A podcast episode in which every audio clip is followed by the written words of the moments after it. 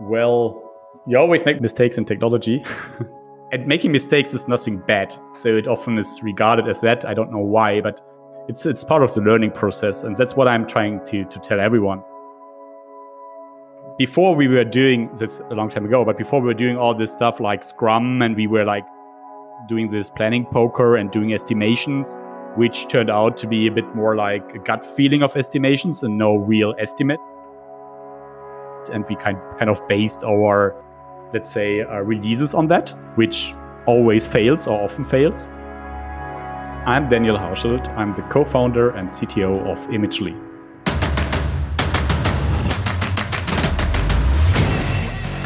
This is Code Story, a podcast bringing you interviews with tech visionaries who share in the critical moments of what it takes to change an industry and build and lead a team that has your back. I'm your host, Noah Labhart, and today, how Daniel Hauschild is steadily building the creative engine for the world of images. All this and more on Code Story. Daniel Hauschild lives in Germany in a town called Bochum. He comes from a family of craftsmen, which means that he wasn't involved in tech at an early age. He stayed busy with friends and sports, more specifically archery, where he learned about patience, concentration, and competition. In his younger years, he clung to a longbow but steadily moved towards using higher tech, a compound bow, in his later years. When he was 14 years old, he got into cracking video games, which led him down the path of coding and learning the assembly language. He recalls the first game he cracked was X Wing versus TIE Fighter, in 2008, his current company started out as an image hosting service for Twitter. You may remember seeing the links while using the social platform. When Twitter built their own, they pretty much shut down the first product. And during that time, many customers of the agency 9Elements, which Daniel worked for, were asking for tools around image processing, resizing, etc. So they started building a tool to do those things. This is the creation story of Imagely. So basically, we're building something like a mini Photoshop, a photo and video editing tool, which you can integrate into your own web application or app. So whenever you build something yourself, an application, it needs some tools for photo editing, maybe simple cropping to filtering and all that stuff. That's where we come in. Imagely itself, yeah, we see our, ourselves more like um, a tool company for creative tools. So we always strive to bridge the gap between technology and creativity. How did we start? We started like 10 years ago almost because Imagely itself has been a totally different product at the beginning. Actually, we started like 2009, 2008. So we were basically an image hosting service for Twitter called Imagely, which was used by many people. Unfortunately, this wasn't that successful because Twitter uh, decided to launch their own image hosting service somewhere around 2009, 2010. So this this Imagely was kind of done. But why I'm telling that is because back then Imagely was still a product of a company which is called 9Elements, which is also here, let's say our, our mother company, which, which was or is still a digital agency, which came up with this Imagely idea. This was this image service. But then again, we had this experience which images ourselves, and we are a design company for as long as I can remember. So, what happened shortly after is that some customers came to us and asked us if we had experiences building something around images, like image editing, image processing, and stuff. And you could say this was the start of the Imagely as we know it today, because we started then building a small, really small photo editing application for a consumer product for a customer. But back then, this was too expensive for the customer because you can imagine you have to put a lot of effort into creating such a tool if you want to have good UX and all that stuff. And so we made a deal. And so we kept the IP of all the photo editing stuff and just built the other rest of the product. That's how we started, actually. Then we decided, um, okay, maybe we can reuse this technology for other products, but we didn't, honestly, we didn't know what for or who might use it. So what we did is we decided to put it on GitHub. You know, this was the early days of GitHub.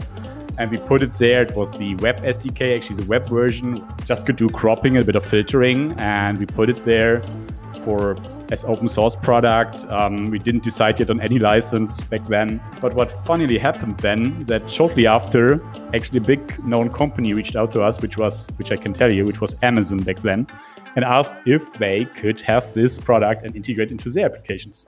And actually, this was where we realized that there might be more to it than just something we built, you know? Let's let's back up a little bit. Tell me about the MVP. Tell me about how long it took to build and what sort of tools you used to bring it to life basically i would say we are forever mvp because we are always extending our product but i know what you mean. So you have to know first that in our case mvp means building multiple products because um, we have that same sdk for different platforms and i can tell you about that. The web sdk was the first one. So if you would consider that the really first mvp it was maybe two or three months at most but you can imagine it was just cropping just filtering you know we didn't use much of a tool, so we used vanilla JavaScript back then, no frameworks, no libraries. But really early in the after the really first version, we switched to React. We were really first adopters of React when it came to the web version for the UI and all that stuff about that MVP, when, when you're building that, and I, I, hear there's some technology changes in that, but there's you know there's always a trade-off or two that you have to decide, um, and decisions that you have to make, whether it be feature cuts or or technology changes. Um, tell me about some of those. What decisions and trade-offs did you have to make in the short term, and how did you cope with those? I think the most interesting decision we had to take was when we built, let's say we started with Web SDK, but it quickly became apparent that we would need also something for the mobile platforms like iOS and Android.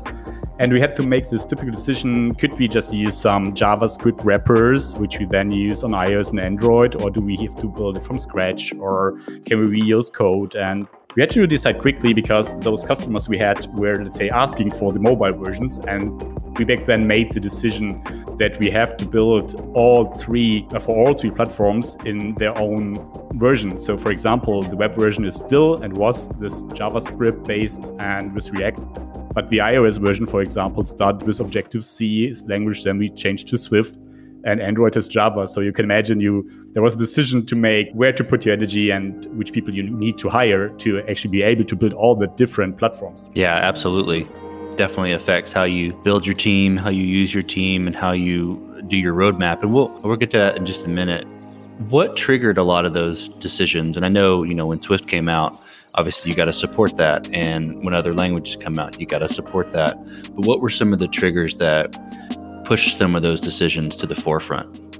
So, from the technology wise, um, it, for an SDK, you, you, you, mentioned it. For an SDK, it's always important to support the latest, the newest, right? Because there are new, new products coming out every day. Other developers want to integrate our product, and it should be as easy as possible. So, for us, it's always important to be yeah, at the cutting edge of technology. That was one of the decisions we had to make.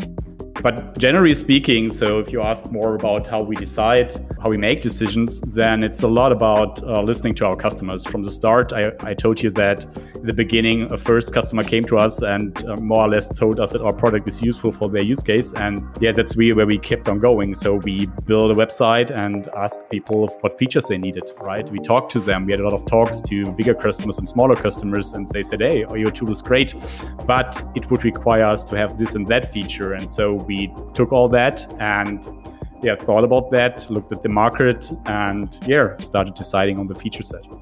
That's great. And actually, that's a really great segue. So, how did you progress the product and how did you decide what was the next most important thing to build? And I hear customer feedback, but dive into that a little more. Yeah, I, am I'm, I'm saying customer feedback, but there's also a lot of, especially in the beginning, a lot of intuition, right? Because you look at that market, you look at the other applications that come out. So as we an SDK, you can imagine that we could always think, okay, there are other apps which people want, want to imitate, or they see some features in something like Instagram or I don't know Snapchat, and they may want to have the same for their application. So we are always looking at all these applications and how users worldwide use those, and it goes into our research, right? And then again, we we think about uh, these new features, and sometimes we prototype them even to get yeah to hold on how much effort it will be, etc. But then we actually talk to customer, try to sell them the unfinished product. We we talk to them and say, hey, we want to have this and that feature in the SDK.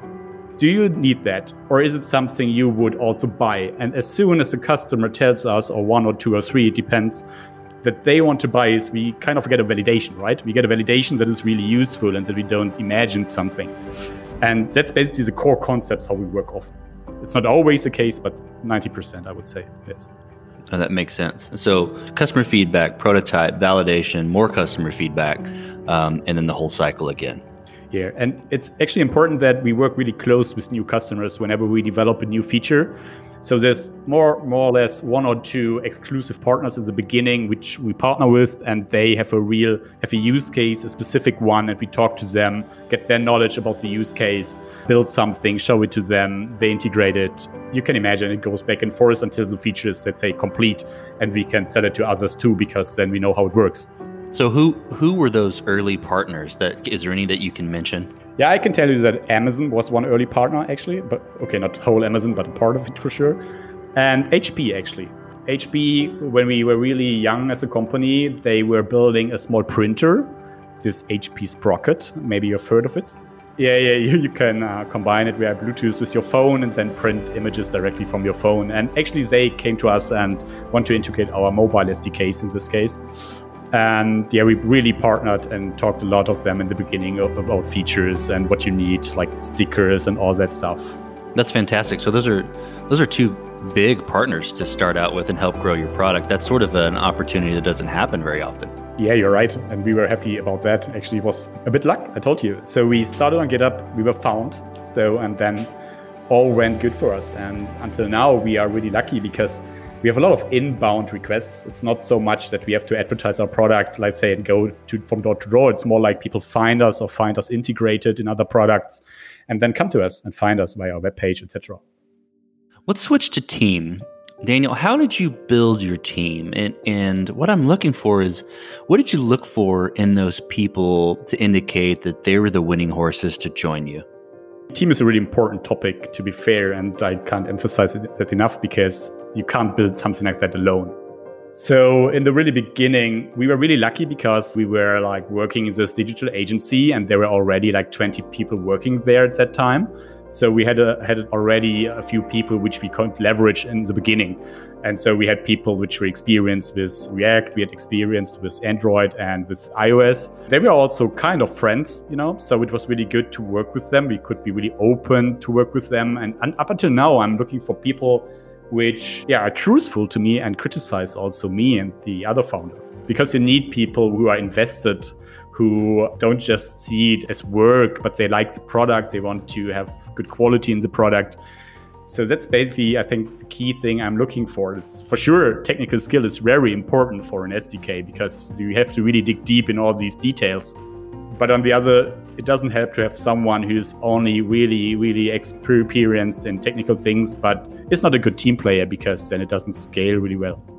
So, what sort of team culture have you built? Um, you know, and, and I know you can't, just like you can't build a product alone, you can't build a team culture alone too. So, what sort of culture have you created at Imagely? Yeah, first of all, I think the culture created itself. I really believe in flat hierarchies, so there's nothing like that I'm like the, the boss there and I'm running around and telling people what to do. It's more like uh, we are a bunch of people which work together and want to bring out a good and very well defined and produced product. I still take the time to even talk to the juniors and meet with them and like everybody. Even we now have these meetings where we randomly uh, put people together from different departments so that everybody knows each other and they become um, closer and know that they're working with people and not with some engineers or some sales guys, you know? So that's not for me. So for me, it's like it's a big team. So everyone is involved. So let's flip to scalability. So, did you build this to scale efficiently from the beginning, or is this something you were fighting as you grew? I would say fighting as we grew because in the start we were like three, four people at most. Yeah, it's you don't need, uh, and the software uh, we just need to get it out and get the features out for the customers. So we didn't think too much about scaling. But to be fair, from the technical part, so we are not a SaaS, uh, software as a service or something. When SDKs, that means we ship the software to the customer, they embed it. So we have no issues of scaling like service or something. We have only issues with scaling with people and team size and creating more at the same time. And that's what we just learned over time how to do it properly over the last five years. what were some of the major lessons you took away as far as scaling people because that's a that's a different problem right than scaling software and i hear that you don't you don't encounter that much because the customer is essentially shipping your product with their product but how did what were some of the lessons you figured out with scaling team the most important part is that the team functions as a, as a whole, which means that if there are people in it which may or may not like other people, or there are some things in the team which are not nice or that, that, that will influence all your team members eventually.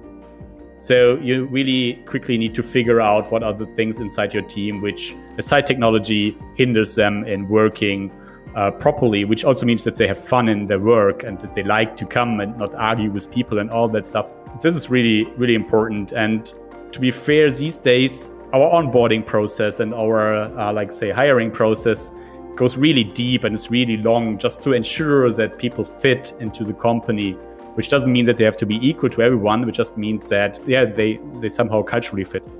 So maybe it's important to know. So for me it's much more important to have a good effective team maybe also a small one depends how you define small instead of having a hundred thousand engineers just for the sake of it you know? yeah no i totally get that it's not efficient to have unnecessary people when you can have a, sh- a small, effective team. And it's easier to maintain a team culture when it's small and effective like that, yes, too. There are many things which are easier with a smaller team. So, as you step out on the balcony and you look across what you've built at Imagely, what are you most proud of? To be fair, the team. I'm most proud of the team, about the people we got into the team, etc. And I tell you why. The reason why is that First of all, I like coming to work every day, and I think that most of other people are all do. And second of all, we have so many experts now. We are like kind of 30 people this at this time, which are expert in all kind of fields, and which enables us even to to build even more products, bigger products, larger products, which we might then again ship to customers and enlighten them with new things, even apart these, these SDK products we already have when I was a student, I always took my fellow students, which were nice and good, for granted. But I learned quickly that having great people around you, kind of an effort, and it's worth it. So let's flip the script a little bit then. Tell me about a mistake you made and how you and your team responded to it. Well, you always make mistakes mistakes in technology. so I, I, would refer to a problem we recently had, which is now pretty um, in the wild because you hear now from all these game developers which have sh- are shipping products which have bugs in them and all that stuff. And so we had a similar problem once. So we were working on on a new UI for a long time, and we had to postpone it several times because of several reasons. And at some point, I think everybody wanted to get it out, and we didn't see anymore that there were still problems with it. It wasn't at the same quality as the UI before, etc. But we kind of made the decision to ship it.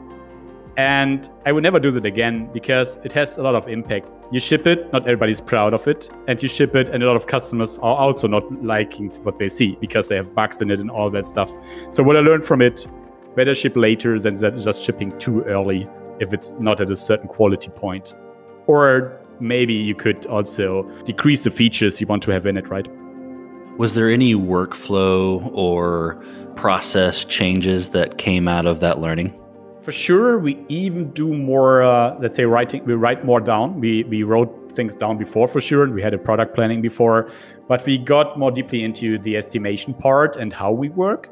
So before we were doing this a long time ago, but before we were doing all this stuff like Scrum and we were like doing this planning poker and doing estimations, which turned out to be a bit more like a gut feeling of estimations and no real estimate. And we kind kind of based our, let's say, uh, releases on that, which always fails or often fails.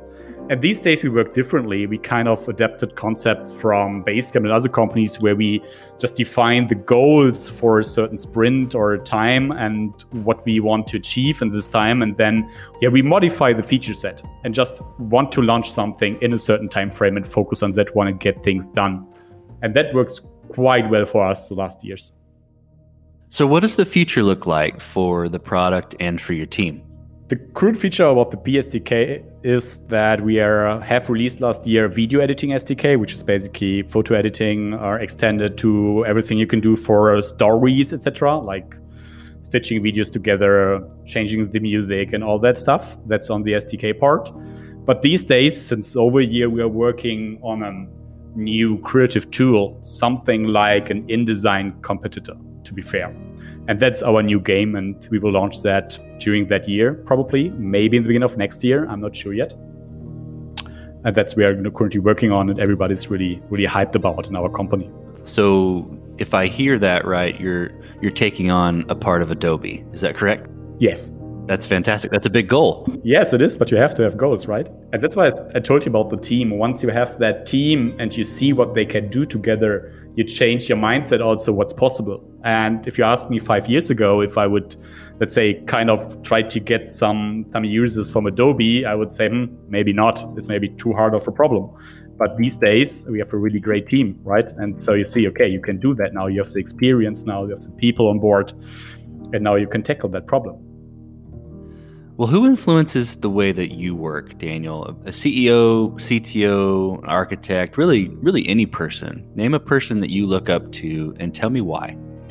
So I'm not looking after a certain person because I think everybody has his pros and cons. For sure, I'm reading books from the Netflix founders, Elon Musk, even John Carmack from id Software, which is a totally different industry. But all these people have something common, which I admire is their persistence. They they have a dream, they go forward, and they put the work in. And I think that's that's what I'm I'm looking for. So not maybe a specific person, but like say more their trait. Gotcha. So you so I hear you saying kind of more you study a broad set of people and you focus on the traits of those people because no one has it all.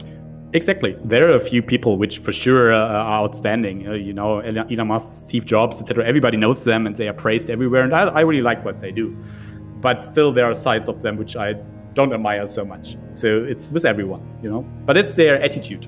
Their, their attitude is great. So and they they change the world, I would say. Or they changed it even with Steve Jobs.